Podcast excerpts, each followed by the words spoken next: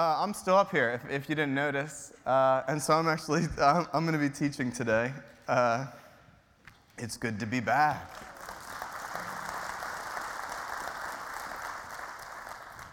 If you want to, you can open your Bibles to Matthew 9, um, and I'm going to be reading from Matthew 9 9.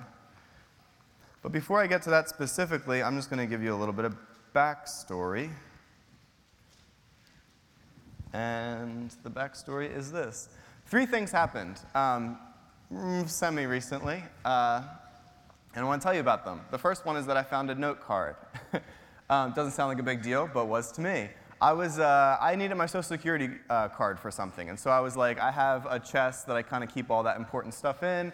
And I was looking through and I was trying to find it. And before I got to my social security card, I got to this little um, three by five note card.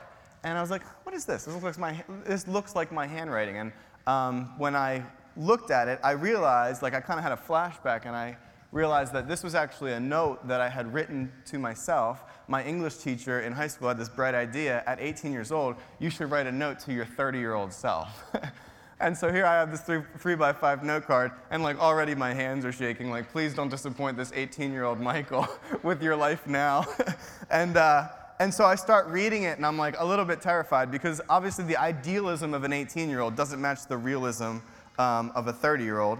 And so um, I was looking at it, and the first sentence said, um, Hey, Mike, uh, it's me. and it said, uh, I, I hope um, now that you're 30 that you have a really, really cool job in advertising. And I was like, eh, I have a job in advertising. It's not that cool, but like that's I would consider that like a check. So like I'm pretty impressed with myself, you know. And then it said, I hope that you are married and have a kid. And I was like, oh shoot.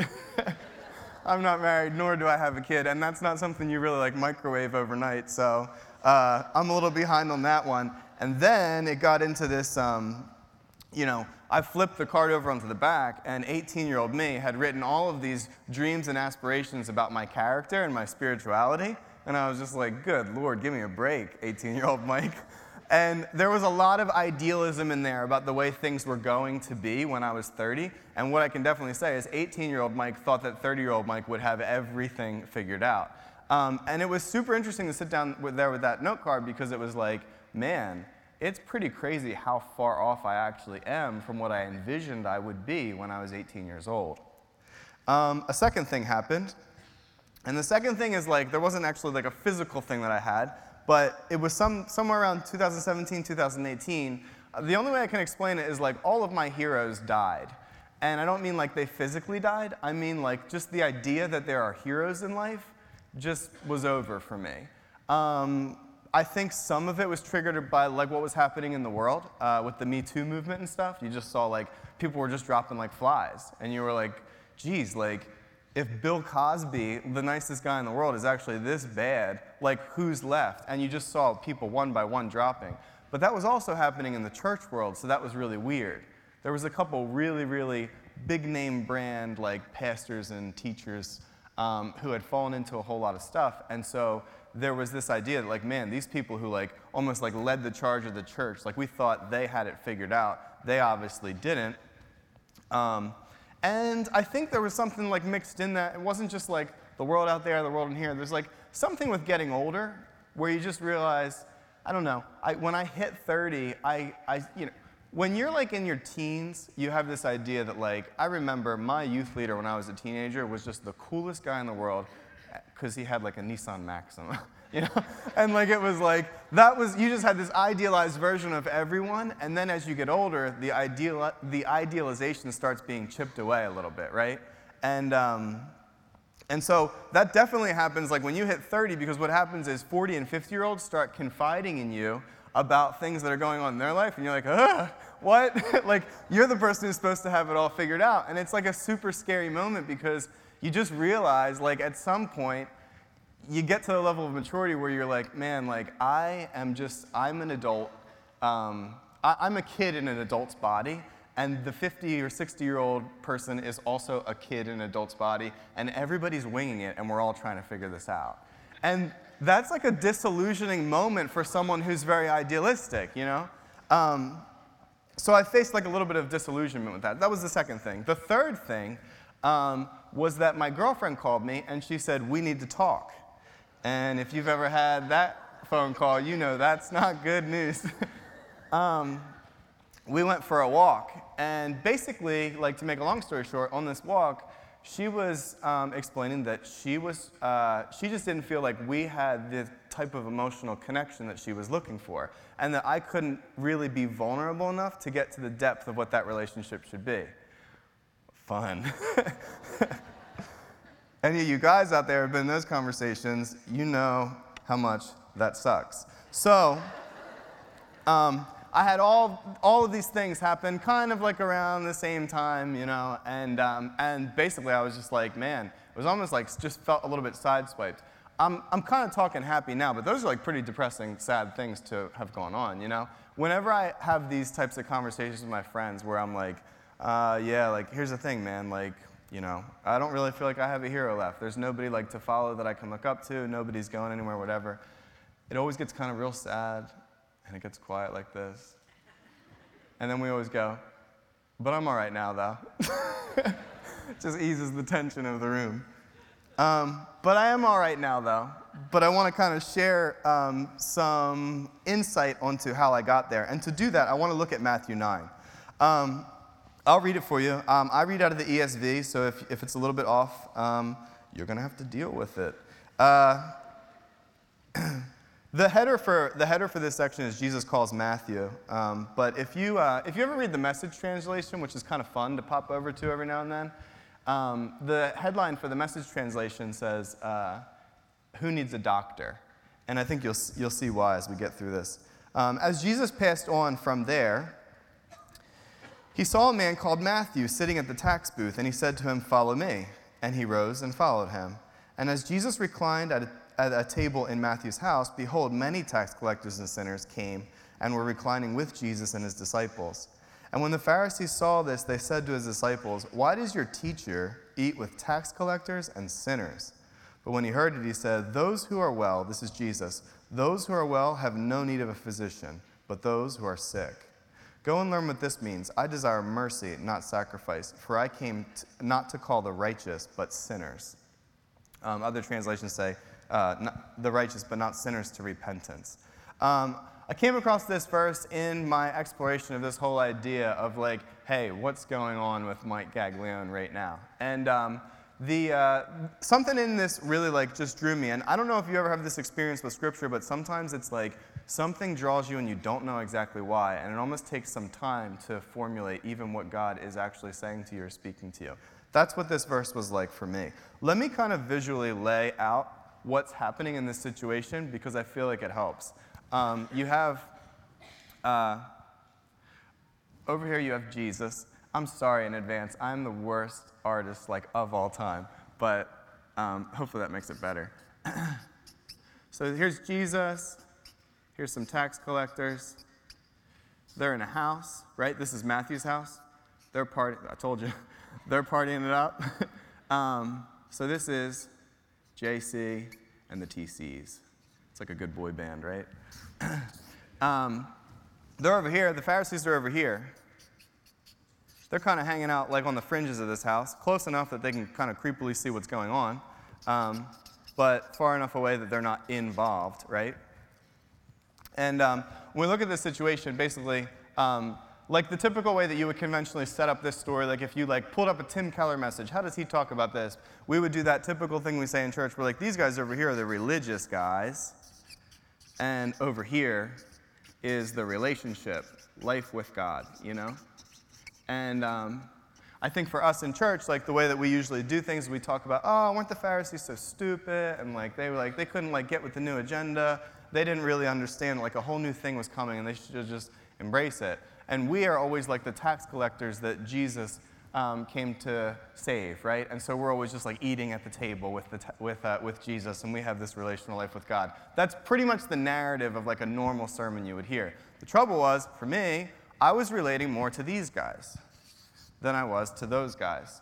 And the reason I say that is because I feel like, um, from the feedback that I was getting in life and some of the things that were going on uh, with me, that there was an invitation um, over here to acknowledge what Jesus is saying when he, when he basically says, I didn't come for the healthy, I came for the sick. I saw some truth in the reality of this, and this is something we all know. Who's actually sick in this situation? Both people, right?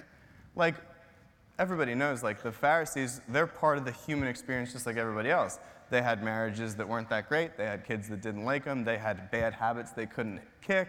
Like, all of that stuff was there, but they had an exterior of the law that they relied on. But there was no Pharisee that, that possibly could have thought their internal world was okay because they woke up like we do every day. You know what I mean? So we have this caricature of like what a Pharisee is, but the reality is, to me, a Pharisee is someone who is in a religious system, but has to deal with the tension that the inner world is not what the exterior projects. Does that make sense?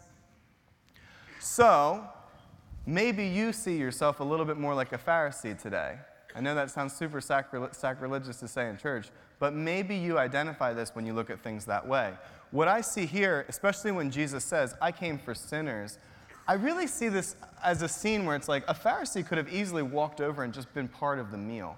You could have just sat at the table, but why not? Why do people stay over in this area and why do they not make the walk over to the table? And I think the reality is, I just don't think they feel like they have permission. And that permission is a permission to show weakness. And that feels super similar to the culture that we have a lot in churches. Um, I wrote this down. As time goes on, and this is like, I'm actually talking to people who are in the faith, people who have like a, a maturity, believers who really do, um, believers who want relational life with God and on our trajectory towards that here's what I have to say to you, because this is my experience. Um, as time goes on, there's a tendency to drift towards religion and away from relationship. There's a tendency to drift, and I use that word drift intentionally because if you're not intentional, you will head over in this direction because here is where you can control things, and here is where you can't.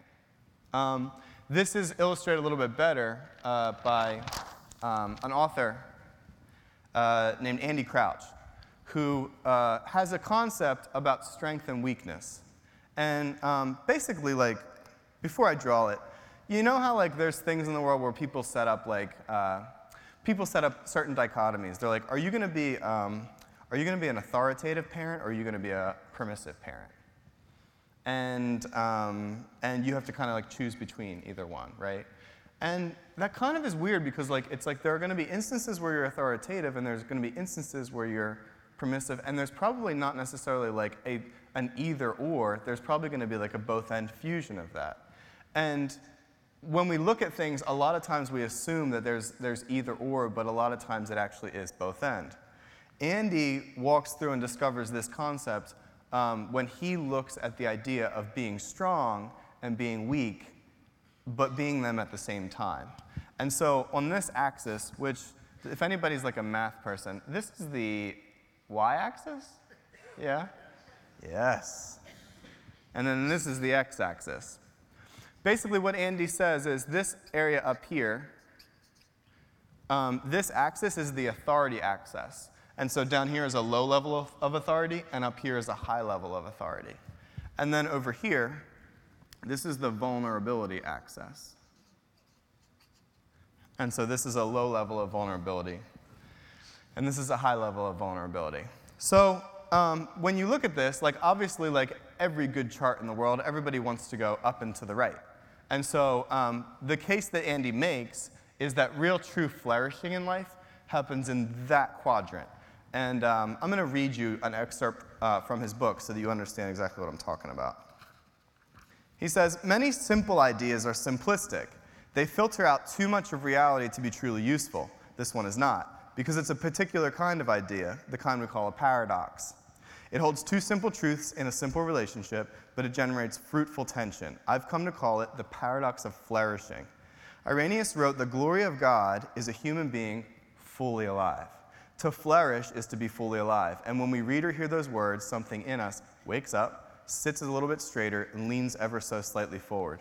To be fully alive would connect us not just to our own proper human purpose, but to the very heights and depths of divine glory. To live fully in transitory lives on fragile earth in such a way that we somehow participate in the glory of God, that would be flourishing. And this is what we're meant to do. Every paradox requires that we embrace two things that seem like opposites. The paradox of flourishing is that true flourishing requires two things that do not seem like they go together at all. But in fact, if you do not have both, you do not have flourishing, and you do not create it for others. Here's the paradox flourishing comes from being both strong and weak. Flourishing requires us to embrace authority and vulnerability, capacity and frailty, even, at least in this broken world, life and death. So, what Andy is basically saying there is like the quadrant that you want to be in in life is you want to be in this quadrant because this is where real flourishing happens. The paradox is you think that as you gain more authority in life, as you move more in this direction, that you become less vulnerable. But everybody knows the, the, the more that you can kind of get into an area of control, the more vulnerability you need to get out of an area of complete control. I mean, we have like governments that head towards authority and have no vulnerability. That's called a dictatorship, right? And then we have governments that have a high level of authority, like the US, and there's a, there's a higher level of vulnerability we're open to, and a lot of people are always disappointed by election results. And there's a, there's a higher level of vulnerability. Now, that applies to your personal life as well. So, for somebody who's in the religious system, for somebody like a Pharisee, Pharisees at the top of the religious food chain, they're going to be in what quadrant? This one, quadrant two. The reason they're going to be there is because they have a high level of authority, but they have a low level of vulnerability, especially with what's going on in the exterior of their world, right? The authority that they've been entrusted to means that they need to keep a firm exterior so that nobody, nobody sees any weakness that they might have. They spend their life here in quadrant two. The case that Jesus is making when he's sitting with the tax collectors and he says, Come on, I've come for the sick, he's saying, I mean, Jesus has a super high level of authority. He's saying vulnerability exists in this area and you can head in this direction, and that's where true life is found.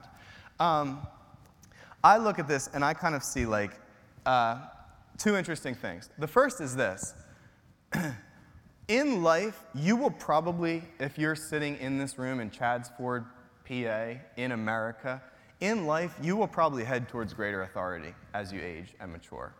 And as you do that, you're going to have choices that you make. And by the way, this is there's categories for how this can work. Like spiritually, you're going to reach levels of maturity. Professionally, you're going to reach levels of maturity. Relationally, you're going to reach levels of maturity, right? And as this happens, you'll be given a critical choice. And the critical choice is as you go up this, where will you slide on this axis? Will you head towards greater vulnerability or not? The case that Andy makes is that true human flourishing, every time there's a step up in authority, there should be a step over in vulnerability.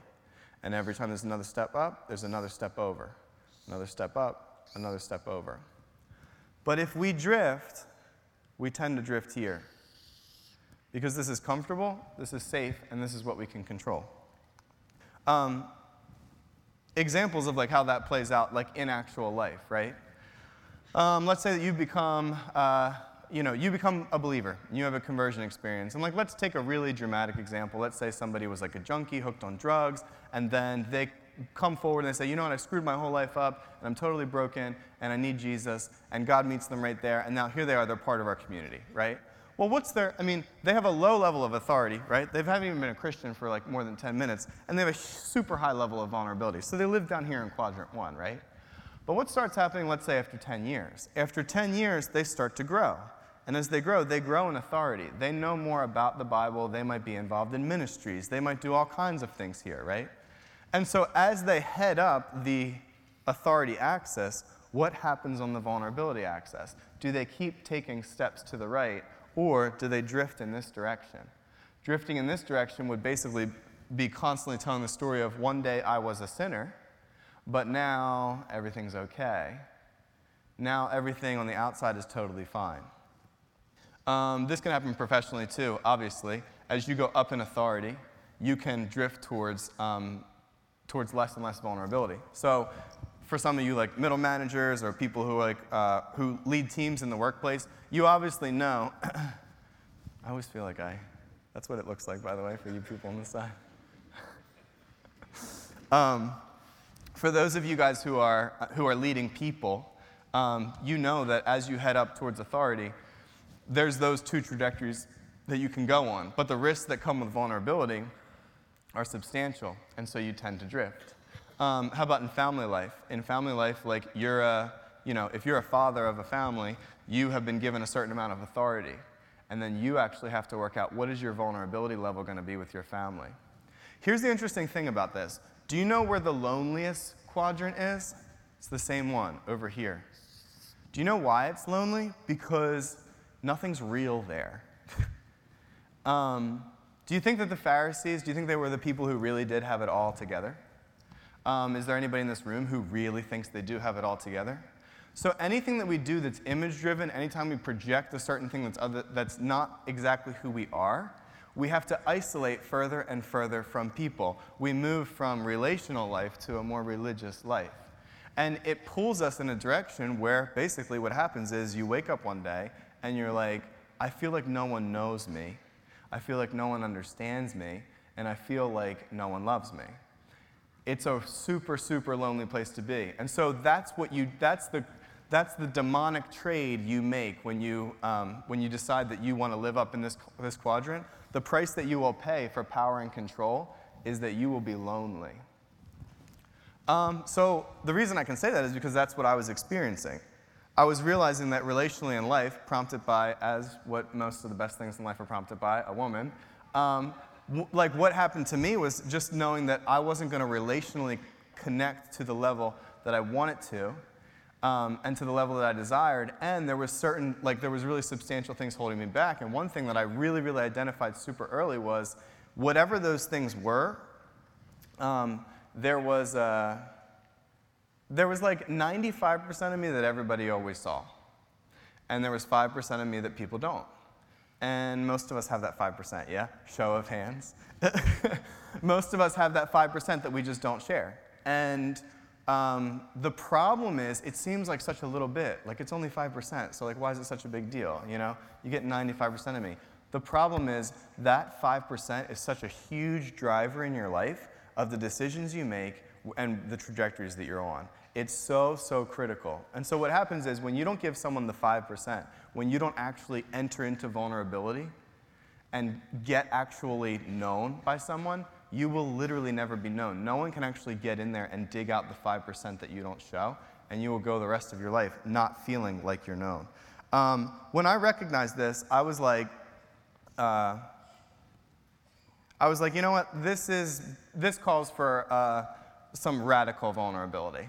Like I was like, this is not this is not something where I can just be like, oh, you know, like maybe I'll like read a book about it or something like that. I was like, uh, and I probably just, I don't have the personality in general to sit with stuff too long. So I was just like, all right, I'm taking off in like this direction of pursuing radical vulnerability, and I want to try and find out what's at the other end of this. You know, I do not want to live my lonely, sad life in quadrant two when true flourishing exists on this axis. And so what I did, um, and this is just what I did. I'm not saying this is the roadmap for success, nor would I even say that I've been super successful, but. Um, I just want to give you like here's my story of, the, of a couple things that I did um, to get started. The first thing is, I booked six counseling sessions in two weeks. And I met with the guy, and he was like, Who died? because that's way too many sessions to have um, in two weeks. But I was like, Here's the thing I'm trying to really get to the bottom of a, of a couple things that are going on with me. I need to process them with, some, with somebody who's intelligent um, and can just hear my full story. And so that was number one, um, just like met with a counselor. Number two, I met uh, along with a counselor, I basically had sit downs with every person that I knew. Um, now, I mean, like every person I knew that like loved me and cared about me and like wanted to hear my story. I wasn't like grabbing a lady at Starbucks and being like, "Hey, you'll never believe what's cooking." Um, everybody I knew, and I asked for feedback. I was like, "Hey, what would you do if you were in my shoes? How do you experience me? Like, what are you seeing? Like, I'm trying to figure a lot of this out." Number three. Um, uh, my girlfriend and I, we took two weeks where we talked every single night, and I kind of filled her in on way more specifics of my story. Um, because, you know, we've, we've known each other for, you know, very little time, and she, she basically doesn't know anything about my teens or my 20s or anything like that. And so I was like, I really want you to know who I am, and so I'm going to try and be vulnerable and give you like the highs and lows. And those highs and lows were like really, really specific. Um, that was annoying, by the way. Like, you do realize what I'm talking about is the actual hard stuff. Like we would sit there and we would have conversations and it would be like, you know you're being vulnerable when like you're like breathing a little bit faster and your blood pressure is rising a little bit and your heart is beating and like that's how like you don't need it, it, there's never really a question like am i really being vulnerable in this moment like you'll know because like you'll be sweating a little bit on the back of your neck and you'll be wondering how does what is this person going to think of me now and am i still accept it you know so that's what um, that's what her and i did um, the fourth thing i did i took three close friends people that i love and trust um, and i met with them and basically, I said, hey, I think that there's part of me and my story that you don't know. And so I want to take you through the whole thing. And so, whatever gaps I knew that that person had in my story, um, whatever, um, whatever things that I thought that they missed that were real drivers in my life, any kind of like unconfessed sin, any conversations that I had that changed the trajectory of things, I had those, uh, I had those conversations um, and filled in the gaps for, for, the, for those people that are closest to me. Fifth thing I did is I threw away half my apartment, but I'll actually tell you that in the next sermon.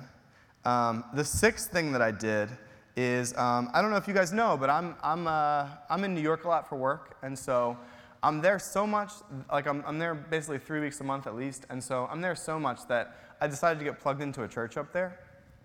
And the church that I'm plugged into does something really cool where they have core groups.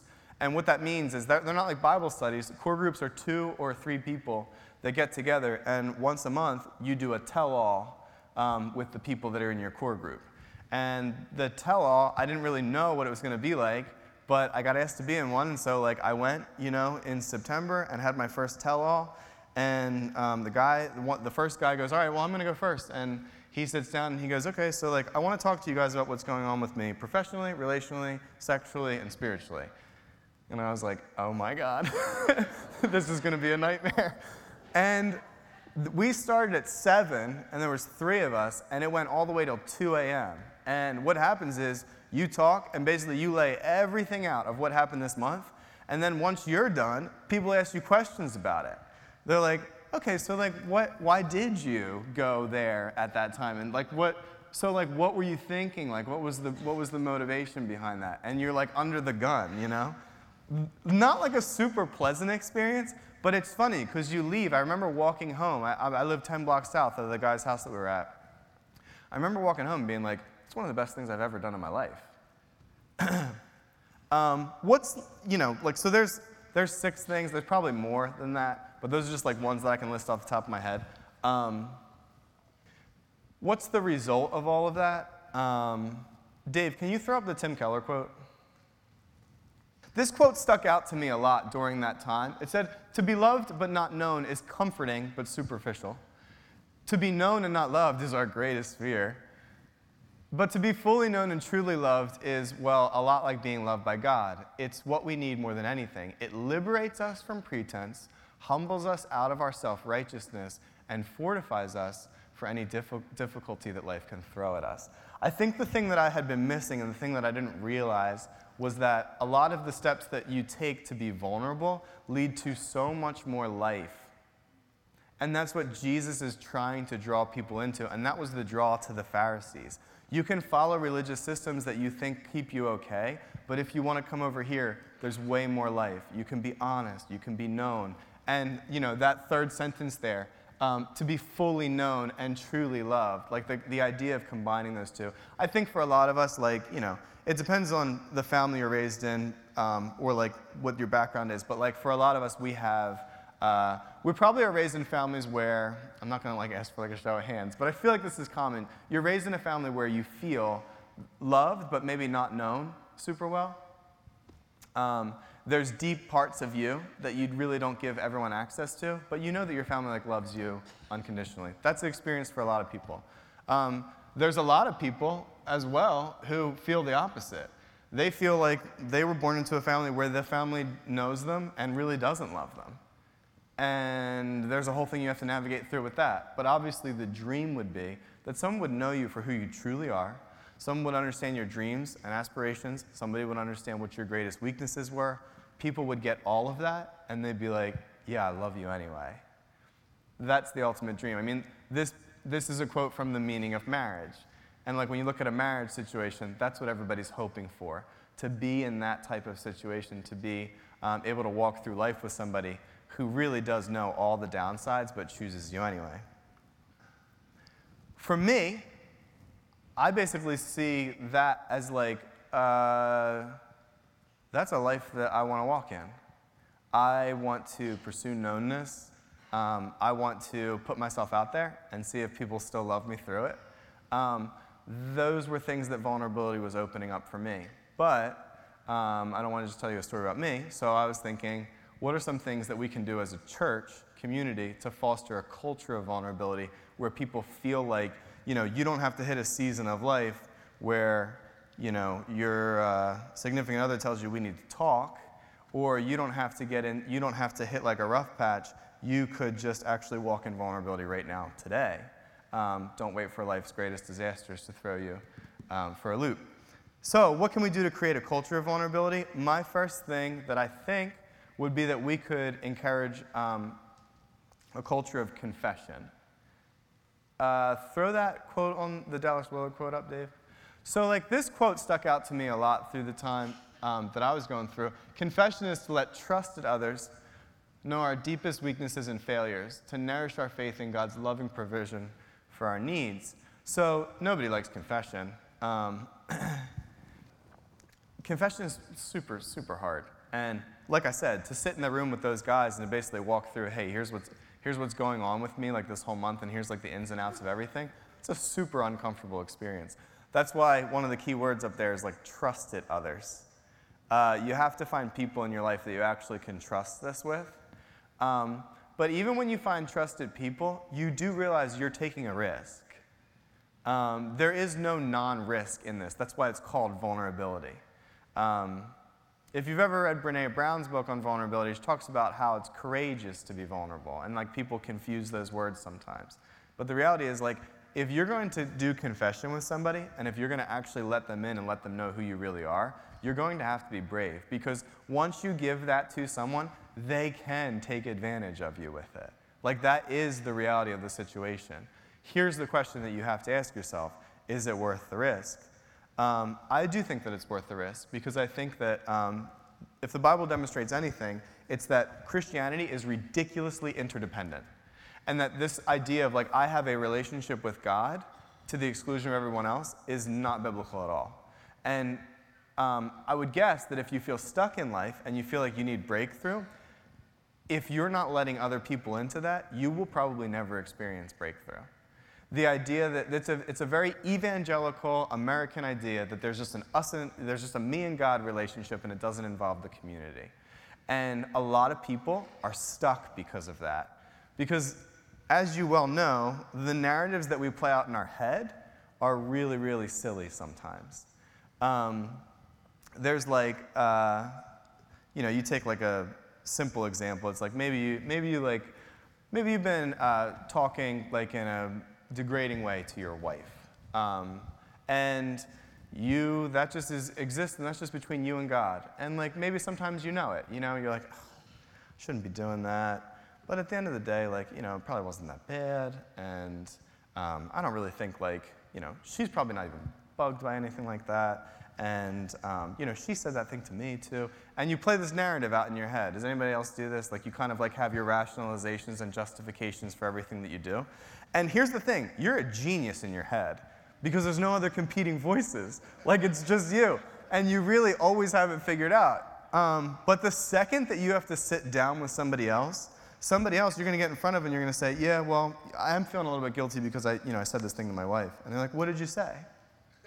And you're like, uh. so I said this. Oh, wow. Do you think that hurt her? You're like, uh. And all of a sudden, it's like you actually have to come face to face with the reality of other human beings, and now the narrative in your head stops. That's like the beautiful thing about confession is you don't do it alone anymore.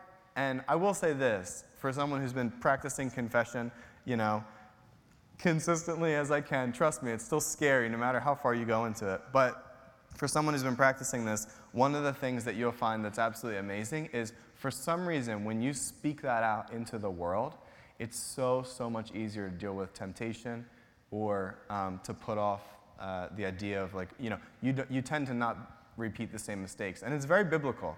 Um, in James 5.16, it says, confess your sins um, one to another. Why? So that you may find healing, right? There's an idea that, like, uh, you know, the logic of that means that for those of you who are looking for healing, if you're not confessing your sins one to another, you may never find it. And that's the reality of what confession can do. Um, the second thing I think that we need to do as a community is we need to discourage a celebrity culture um, in church. And obviously, it exists in the world, and that's just part of life, you know? And there's a naturalness to the way that we put people on pedestals. But I think there's something like super um, gross and tough about the idea of celebrity in church. Um, Dave, can you throw the George MacDonald quote up? I love this quote. I like live by it. Um, George MacDonald's a writer that C.S. Lewis really, really like appreciate it, and he has these little excerpts that he put together. One is just called "A Silly Notion," and I love that because it's like so simple. No silly notion of playing the hero. What have men like us to do with heroism who are not yet barely honest?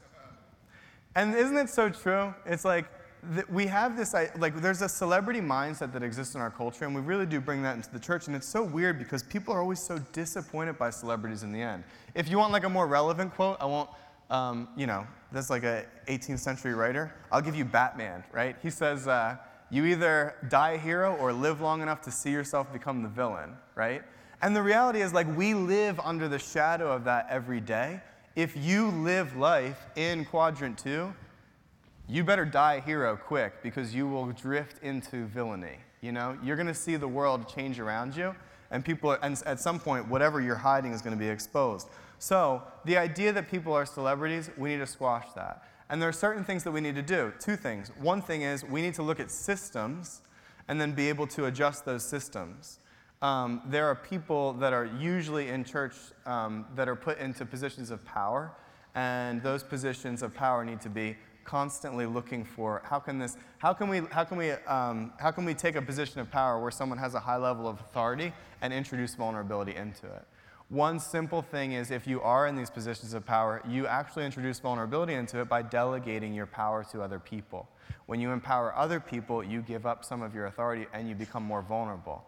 Because if you are ultimately in charge, and every manager knows this, when you delegate, you are at the mercy of those that you delegate to, and they better do good work or you might lose your job. That kind of vulnerability creates flourishing in quadrant one life. But the other thing is, I think that we also need to be the kind of people that don't idolize people. Um, Christians are called out of the world and out of this system of celebrity. I mean, you can obviously see it like the way that um, when you look at just election results alone, I hate the way that Christians participate in the drama of election results. I love that everybody votes. But this idea that everyone walks around mopey and sad when something doesn't go their way is crushing because it's like that does, that's not where our hope lies and that's not where our future lies. And there's no man or woman coming to fix any problem. And ultimately, God is the only one who can do that. And that's not just for the outer world, that's for your inner world as well. And so, um, we as people need to, um, need to be mindful. Is there people in our lives that we are idolizing? Is there people that we've propped up on a pedestal? Um, I respect a lot of people in this community. You know, Pastor Shem can just spout verses off the top of his head, and he's got that British Kenyan accent that makes it like even like 10 times cooler. But, um, but the reality is, like, I, I, my calling in life and what God has for me to, be is just not going to be what Shem's is. It's totally different. Um, and I, I've lived with my dad. You guys probably think he's great, but, you know, if once you once you like, he, he lived long enough to become the villain, so. so, like, that's the thing is, like, we put people on pedestals and we think that we have it all together. The reality is, if somebody's speaking on this stage, they're just like you. No one has it together. Everyone's trying to figure it out, and everybody's figuring out new things, and we can come together collaboratively, and we can actually say, How are you doing? How am I doing? You know, I'd be excited if somebody came up and asked that to me. Um, in closing, I just want to say this. Eugene Peterson does a great job of um, explaining Christianity by saying Christianity is basically two things. Uh, you're, a you're a disciple and you're a pilgrim. And um, a disciple is uh, a disciple is somebody who learns from the master, but there's a learning process, right? And a pilgrim is somebody who is on a journey, and that's a process as well. And um, and so when I think of this, when I think of my life, my Christian walk, um, as a disciple and as a pilgrim, um, I, I basically look at it like this. Sometimes we live in a world that portrays things like here's your starting point, and I don't know what this is born, salvation, whatever you think starts there. And then here's the end, which is relational life with God, heaven, stuff like that. And the Christian life is just like a trajectory over here. and that's the way that like I think like we present a lot of times in life that the world works or the church works or faith works or whatever is like hey listen like stay obedient stay centered follow this trajectory and eventually like god will meet your needs and find you in those areas and you'll push on towards the goal and you'll run like a good race. Well my personal experience has been different than that. I'm going to check my notes to see if i get this drawing right. Mine's been different because i think you know when i really am honest about my weaknesses and failures my journey kind of started here and then it took a turn and then it went a little further, and then it went back here, and got a little further, and then it just started going like this. and I think that if I talk to all of you guys, this would probably be true for a lot of us, is there's a lot of life that um, is a learning process. And as a disciple, you're not prepared in the beginning to know how to get to the end. And as a pilgrim, you don't know where you're going and as this process goes, you're figuring things out. And as long as you can stay vulnerable and stay brave enough to share that experience with others and then let God into those situations, He will literally take you here no matter what this journey looks like. Um, that's what I'm learning. uh, I wanted to, uh, oh, thanks.